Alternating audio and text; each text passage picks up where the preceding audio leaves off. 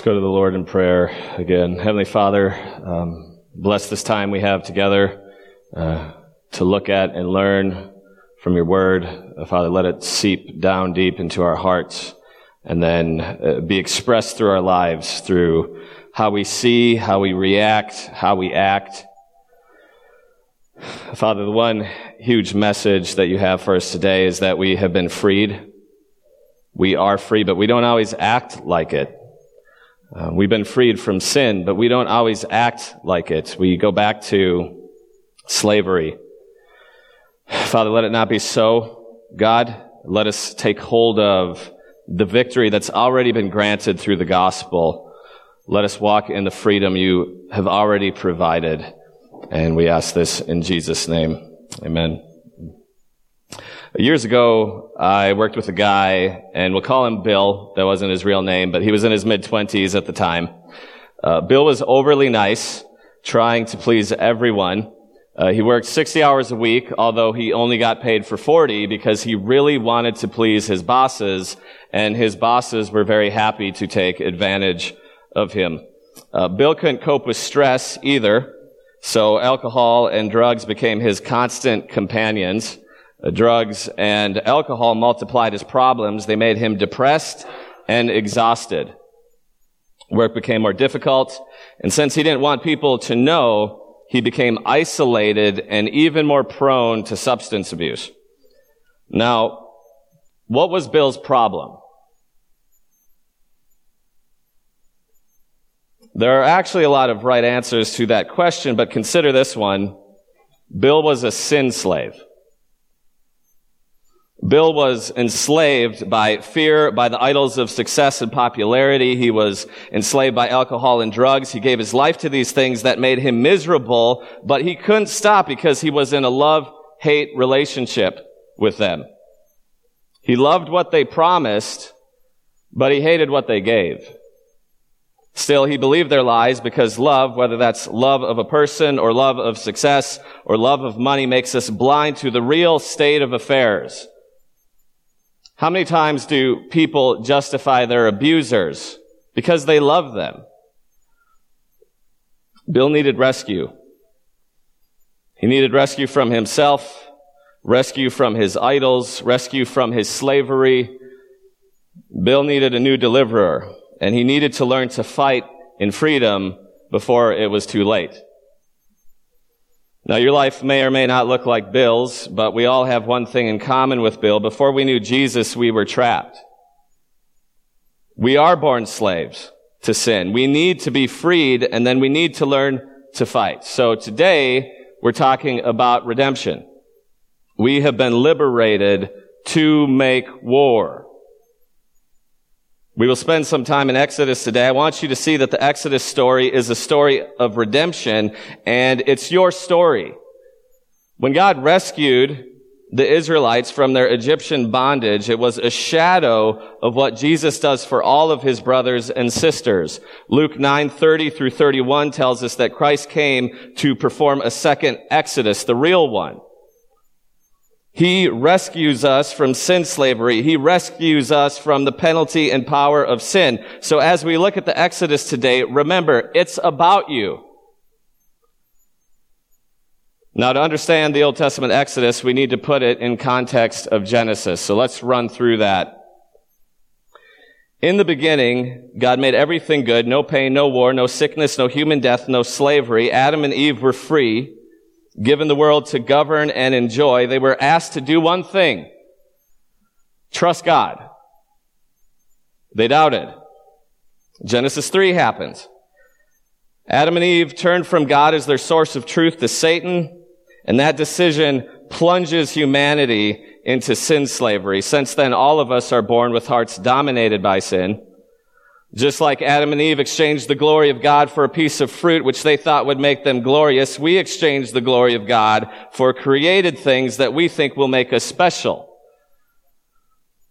Since the fall, our dead hearts have believed that life comes from creation rather than God. We slave away to squeeze every drop of life we can from creation, but we'll never get life from that place.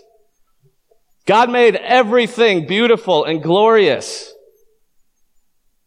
But only He is the source of life. We come to a pile of already juiced oranges and we squeeze for little tiny drops. It's insane.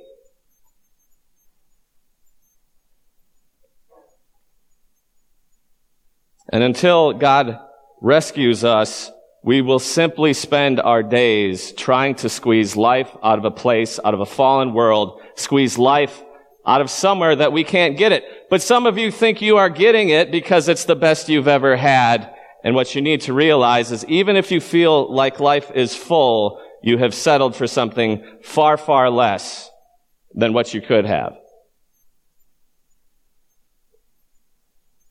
For instance, consider Bill. He was born a slave to sin. He grew up knowing of God, but not really knowing God. So rather than serving the creator, he served creation. He picked two slave masters, financial success and popularity. Bill began to work for these idols, but they did not pay well. Any amounts of success simply served to solidify his addiction, and soon he was in his early twenties and miserable because he kept working and working and slaving away. And it wasn't so much that his idols were elusive, they just could not give him more than a whisper of joy and life. The relationship Bill should have had with the God of life he had with created things, and he didn't want God because God threatened his idols. God wanted to replace them. And although his idols failed him time and time again, he could not turn from them because he believed their lies and he loved them dearly. Now, your idols or slave masters may be different, but what are they? Where are you trying to squeeze life out of creation? Where are you addicted to things that on your better days you know do not profit you? Following the fall and the consequences of Genesis 3, God doesn't do what we expect. He doesn't kill Adam and Eve. He sets out to rescue them and, and their offspring. To rescue humanity, he calls a family, Abraham and Sarah. He gives them mercy and grace. He says, you will be my people, my treasure. He promises to be their God, to give them an inheritance, and then he promises to rescue many nations through them. Isaac is born to Abraham. Jacob is born to Isaac. Joseph is born to Jacob. Now we're in Genesis chapter 41. Joseph spends several years as a slave and then as a prisoner. Afterward, he is liberated and becomes a powerful political official in Egypt. He brings his family to live in Egypt so he can care for their needs. But after a generation or two, Joseph's good deeds are forgotten and his family, the Israelites, are oppressed and enslaved by the pharaohs of Egypt. But don't forget Genesis 3. All human enslavement, no matter what time or place it occurred, only happened because humanity is enslaved to sin. It's simply a shadow and a consequence of that. The Israelites are given harsh labor, but when their numbers exponentially multiply, Pharaoh becomes concerned about revolt and drowns all the male Israelite children in the Nile, and there's nothing they can do about it. They are dominated, helpless under the power of Egypt, and in the midst of their helplessness, God remembers his promises to his people, and he comes to deliver them. Let's read Exodus 6, 2 through 9. God spoke to Moses and said to him, I am the Lord. I appeared to Abraham, to Isaac, and to Jacob as God Almighty, but by my name, the Lord, I did not make myself known to them. I also established my covenant with them to give them the land of Canaan, the land in which they lived as sojourners. Moreover, I have heard their groaning, the groanings of the people of Israel, whom the Egyptians hold as slaves, and I have remembered my covenant. Say therefore to the people of Israel, I am the Lord, and I will bring you out from under the burdens of the Egyptians, and I will deliver you from slavery to them, and I will redeem you with an outstretched arm and with great acts of judgment. I will take you to be my people, and I will be your God, and you shall know that I am the Lord your God who has brought you out from under the burdens of the Egyptians. I will bring you into the land that I swore to give to Abraham, to Isaac, and to Jacob. I will give it to you for a possession. I am the Lord. Moses spoke thus to the people of Israel, but they did not what? Listen. They did not listen to Moses because of their broken spirit and harsh slavery. You see, they weren't just slaves. They were broken spirited and beyond hope. Slavery wasn't just something they were going through, it was their identity. They couldn't even listen. Exodus 6 is the first time we see the word redemption in the Bible, and it defines redemption for us. Redemption is liberation from spirit crushing slavery and from seeing yourself as a slave. And it is liberation to the promises of God and a new identity as his child. In Exodus 6, God redeems the Israelites because of his commitment to them. So in spite of them not asking him to free them, and in spite of them not listening to him when he came to do it, because they did not, in fact, right from the beginning, the Israelites preferred slavery to freedom. In spite of that, God still redeemed them because his liberating them from slavery had nothing to do with what they said or did or believed, but rather had everything to do with who he was and what he had promised to do for them.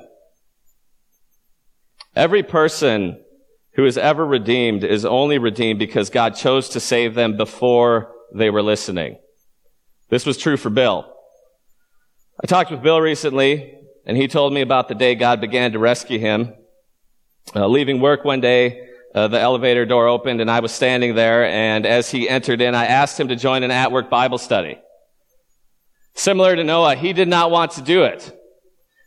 But he was a people pleaser, so he said yes. He started to come. He heard the gospel. He learned little by little about God's love and grace and glory. And then he saw it. He saw the truth. God was better than everything he had ever wanted and anything that could ever be offered to him, even if it was the entire world and everything in it.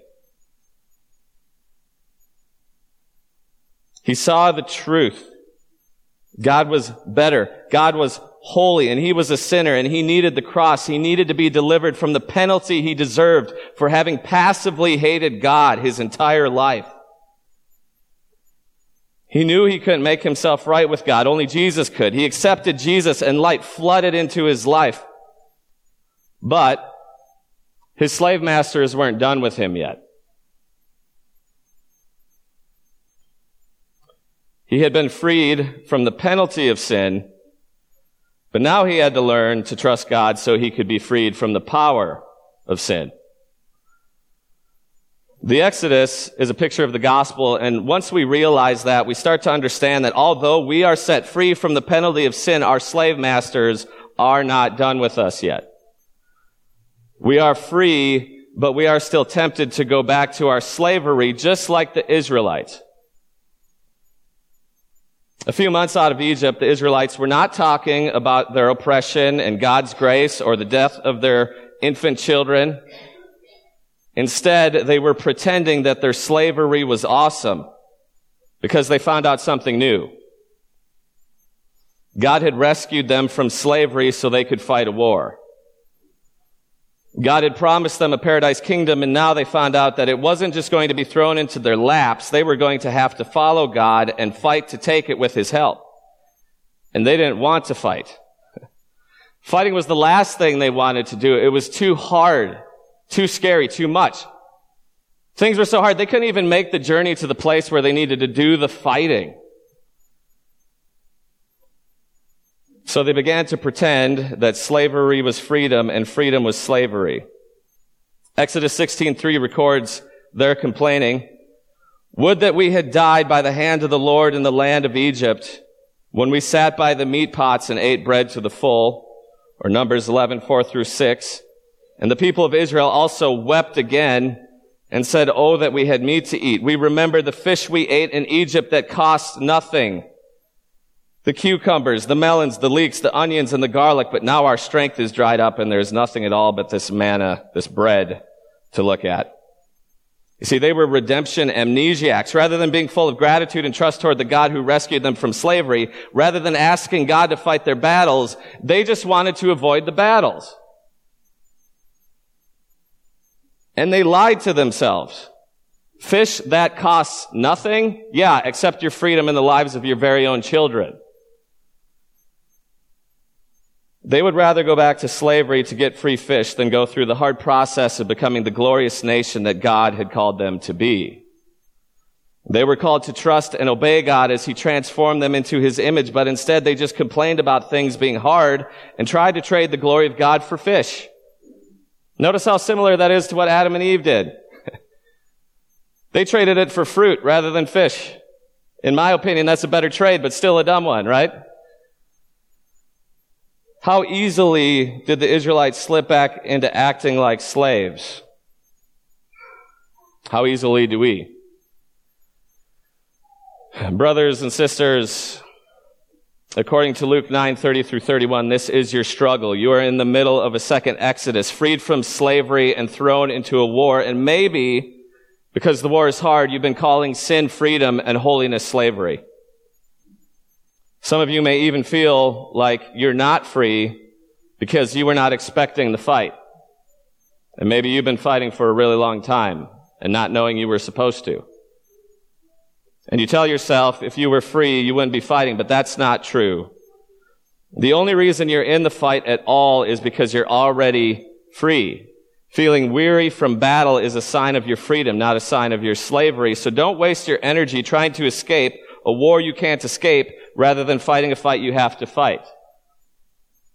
But here's the thing. We can't win the war by ourselves. The Israelites looked away from God and to themselves and they shrunk back. They had witnessed God wage war against Egypt. He did it without their help, but they were God amnesiacs. They were redemption amnesiacs. It was time to fight and they forgot God. They forgot what he offered. They forgot who they were to him. So they looked at the war in front of them and you know what they said? They looked only to what they could do and they concluded, this is hopeless. They said, we're just grasshoppers compared to these giants. They were talking and thinking like slaves. When you don't trust God, slavery speech will be in your mouth. I can't. I'm powerless. It's hopeless. I'll never overcome this. I'll never be able to handle this. God will not be in the picture and you'll turn to an old slave master to get a small bit of pleasure or comfort when God offers you everything. Or perhaps, instead, you'll go to war without God. The Israelites did that too. After rejecting God's help, they decided that maybe slavery isn't so great after all, and they went into the promised land and made war without God and lost. Many of them died. How many of you bounce between these two extremes calling sin slavery freedom, and then trying to stop sinning without God. That is a cycle that people have been living in since the Old Testament Exodus. That is what happened to Bill. He was liberated by God and then went to war against his sin without God and then went back to his sin, calling it freedom until it brought enough new death into his life that he once again woke up to its evil, but then he just tried to fight it on his own power again and failed again. Bill was a God amnesiac and a redemption amnesiac, just like the Israelites were. So he sometimes sought help from his enemies, and he sometimes fought his enemies with God, without God and lost, just like the Israelites. About a decade ago, Bill called me at 9:30 on a Sunday night. He was weeping, uh, actually pretty hard to understand on the phone. He was drunk as well. He asked me to come to his place, which was a 35 minute drive. I, I, didn't want to go. Monday was around the corner, but I loved Bill, so I got up and prayed against my sin, my selfish heart, and prayed for him. I got there and he was cussing, absolutely belligerent, F this, F that. He walked over and picked up something from the couch and he chucked it at me. he said, did you put this effing thing in my car? It was a tract was like, no, I, di- I didn't put that in your car. He was convicted to his heart by it. He says to me, I'm not walking with the Lord. I was, yeah, I, I, I've guessed that. I've turned back to alcohol and drugs. I asked him if he had any more drugs in his house. He said he did. I asked him if he was ready to flush them down the toilet, and he said he was, and he did. We began to read through Romans together, and although he was drunk and high, he was getting it. We read through Romans for two hours, and we talked about how God justifies us and rescues us, and then about how he sanctifies us. Bill had to prepare himself. Sanctification was going to be an all-out war and it was going to take time, but if he kept going to God every time he fell, trusting that he was justified, accepted, and freed from the penalty of sin, even when he failed, God would free him from the power of sin. Prior to that night, Bill did not know this. And so each temptation to sin pushed him further away from God, and once he fell into sin, again, he felt God no longer would accept him until he made things right. And he found out he could not make things right. He couldn't defeat his slave masters on his own, and instead he fell into serving them again. Turn to Romans 6. I want you to read part of what Bill and I read that night. Romans chapter 6, uh, verses 6 through 23. We know that our old self was crucified with Jesus in order that the body of sin might be brought to nothing so that we would no longer be enslaved to sin. For one who has died has been set free from sin. Now, if we have died with Christ, we believe that we also will live with him. We know that Christ, being raised from the dead, will never die again. Death no longer has dominion over him. For the death he died, he died to sin once for all, but the life he lives, he lives to God. So you also must consider yourselves dead to sin and alive to God in Christ Jesus. Let not sin therefore reign in your mortal body to make you obey its passions. Do not present your members to sin as instruments for unrighteousness, but present yourselves to God as those who have been brought from death to life, and your members to God as instruments for righteousness. For sin will have no dominion over you, since you are not under law, but under grace. The gospel is beautiful. What then? Are we to sin because we are not under law but under grace? By no means. Do you not know that if you present yourselves to anyone as obedient slaves, you are slaves to the one whom you obey, either of sin which leads to death or of obedience which leads to righteousness? End of verse 19. So now present your members as slaves to righteousness, leading to sanctification. For when you were slaves of sin, you were free in regard to righteousness. But what fruit were you getting at that time from the things of which you are now ashamed? For the end of those things is death. But now that you have been set free from sin and have become slaves of God, the fruit you get leads to sanctification and its end eternal life. For the wages of sin is death, but the free gift of God is eternal life in Christ Jesus, our Lord. Do not forget Romans 6. Such a beautiful important passage. Verse 6 through 11 say, uh, verses 6 through 11 say, Christ has set you free. Verses 12 through 23 say, now that you're free, fight. But fight in a, in a specific kind of way. Fight with the gospel. Okay, do the opposite of what the Israelites did during their exodus. They doubted God at every turn.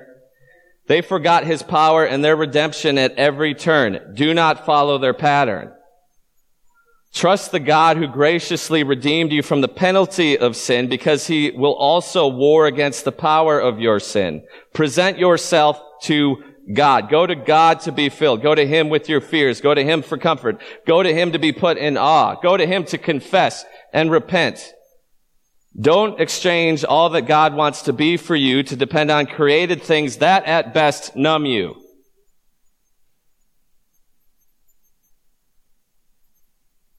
Present yourself to God. Rest in what He has done for you and then live your life for His goals and purposes. You see, fighting sin has a lot less to do with saying no to the wrong things than it does with saying yes to the right things. If you say yes to all that God wants to be for you, fully trusting His promises and His gospel, saying no to sin will be an issue because it can't compete. If you say yes to all the ways God wants to use you for his righteous will, it will be easier to say no to sin, but that's the fight, right? The fight is trusting God. It's saying yes to God. It's doing the things that remind you of the beauty and greatness of the gospel when you don't want to. It's doing the things that awaken you to the glory and beauty and power of God when you don't want to. I've been a pastor for 10 years. Most of the days I need to wake up and remind myself of the truth because it isn't automatically operating and it's so easy just to go on without remembering it. But I am so thankful that God lets me taste the fruit of my foolishness. Death catches up with me so much faster than it used to, and I praise God because He's not allowing me to get away with it, and I hope He doesn't allow you to either. If you're tasting death due to the way you're living right now, repent. Why would you not? I'm not saying hellfire, brimstone, escape it. I'm saying you're choosing what's less. You could be choosing life and you're choosing death and you think death is life. It's insane. We know this. Our culture is crazy. How many things do people do out there? They know that kills them, but they love and do it anyways. Choose what's best. I don't see that it is best. Well, then you don't see clearly and you need to go to God and talk to Him about that so He can give you eyes and ears to see and hear. Go to God. Confess the dullness of your heart. Cry out. Redeem me, Lord. Open my eyes, enter my soul, put the sword of the Spirit, the word of God in my hand, and help me to slay these sinful thoughts, feelings, and actions. God has supplied the way of freedom. It is drawing near to Him. And as you do that, verse 22 says, you will bear fruit, leading to sanctification and its end, eternal life. I love verse 22. God is honest with us about how the war against the power of sin is won. It's won like any other war, battle by battle, city by city, country by country, until the end. Grab onto that hope. Perfection isn't the mark of whether you're growing, the war is. If you are warring against your sin with God in the gospel, you are on the road to righteousness and eternal life. So don't lose heart because of the war. Be encouraged by the war. It's a sign of grace, not defeat. If you're in a war, that's a sign of your freedom, not slavery. I talked with Bill a few months ago, and I couldn't believe what he said. Um, he was a seasoned soldier, the last decade had been filled with setbacks and lost battles with little and big voluntary enslavements, but Bill always confessed and repented. He always fought the fight of the faith and returned to God, remembered the gospel, and counted on God to wage the war. In talking with Bill, it was clear his knowledge of God had grown deep and his heart trusted it. I almost cried hearing about the freedom he had. Bill was free these idols that used to be Goliaths in his life were now the grasshoppers. Bill was free, but his freedom wasn't won by godless effort. It was won by presenting himself to God every day after every success and after every failure. As Bill pursued knowing God and grew to trust and love and honor God, he was released from his desire to go back and be a slave. He started to see just how insane it is to choose to be a sin slave when God has made him his son. Bill's not perfect. But his war against sin has been continually more victorious because he has accepted that the war of sanctification is part of why he's still here. Is part of God's will for him in this life. And he has tasted that that war is not always easy, but he has tasted also that it's always good. He has tasted the fruit of righteousness, and he sees eternal life from afar, and it is better, so he battles on. So hear this. Exodus shows us that our natural tendency is to be redemption amnesiacs who resent the war we've been freed to fight. But Romans 6 tells us that we can be victorious in the fight against sin because God has promised us victory. When we come into the presence of God as people who remember the gospel, we fall in greater awe of Him. We desire more to honor Him and we become more free, more holy. But if we don't go to God, we will go back to slavery. Okay, listen, brothers and sisters, you are free from sin. Live like you're free and fight the good fight of the faith. Free men make war. Slaves don't. Free men stand against those trying to oppress them or die trying. Slaves don't. Free men fail, but they get back up because they know they are free. Free men don't resent the weariness of battle. Instead, they are grateful that in Christ victory is guaranteed. So stop acting like a sin slave because you're not one. God has made you his son or daughter. That's who you are. Redemption bids us to make war on our sin with hope and joy and tenacity. Do that today by drawing near to God, even if it's been a year, even if it's been a decade, even if you've been faking it for a decade. Don't wait. Draw near to God for rescue. Make war today. Hope in God. Let's pray.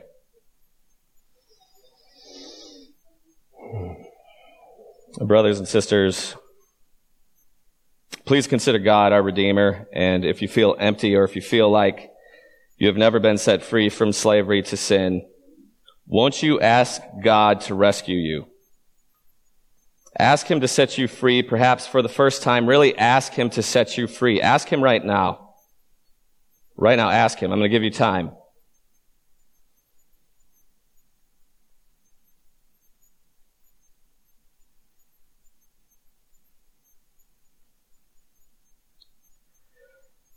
And God, we know that we have been set free to fight, not set free to sit around. Brothers and sisters, for some of you, this may be the first time you realize that you need to fight. For some of you, you may be resentful that you have had to fight. You just want it to be easy, and so maybe you are calling your old slavery freedom because it's easier to be a slave than a soldier.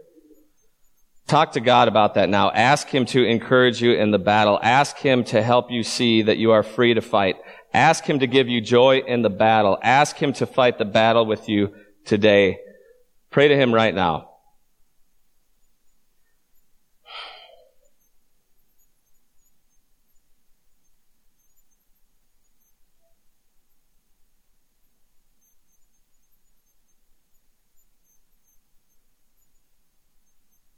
Brothers and sisters, think about your life right now. What is that sin in your life that you keep going back to? What sin are you failing to fight? Where are you calling slavery to sin freedom? Confess that to God. Tell him what specific sin you would like him to fight for you and ask him to help you remember it's slavery. Ask him right now.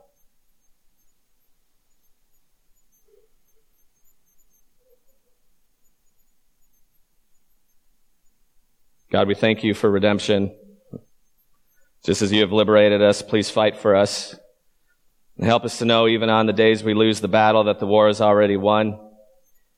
Even on the days we sin, we are no longer enslaved to it. It cannot damn us. It cannot finally harm us. It cannot change that we are no longer under the dominion of darkness, but rather part of the kingdom of your beloved Son. So please, Lord, help us to present ourselves to you to be filled with your life and used for your will. Praise you, God. Praise you, God. Praise you, God. Amen.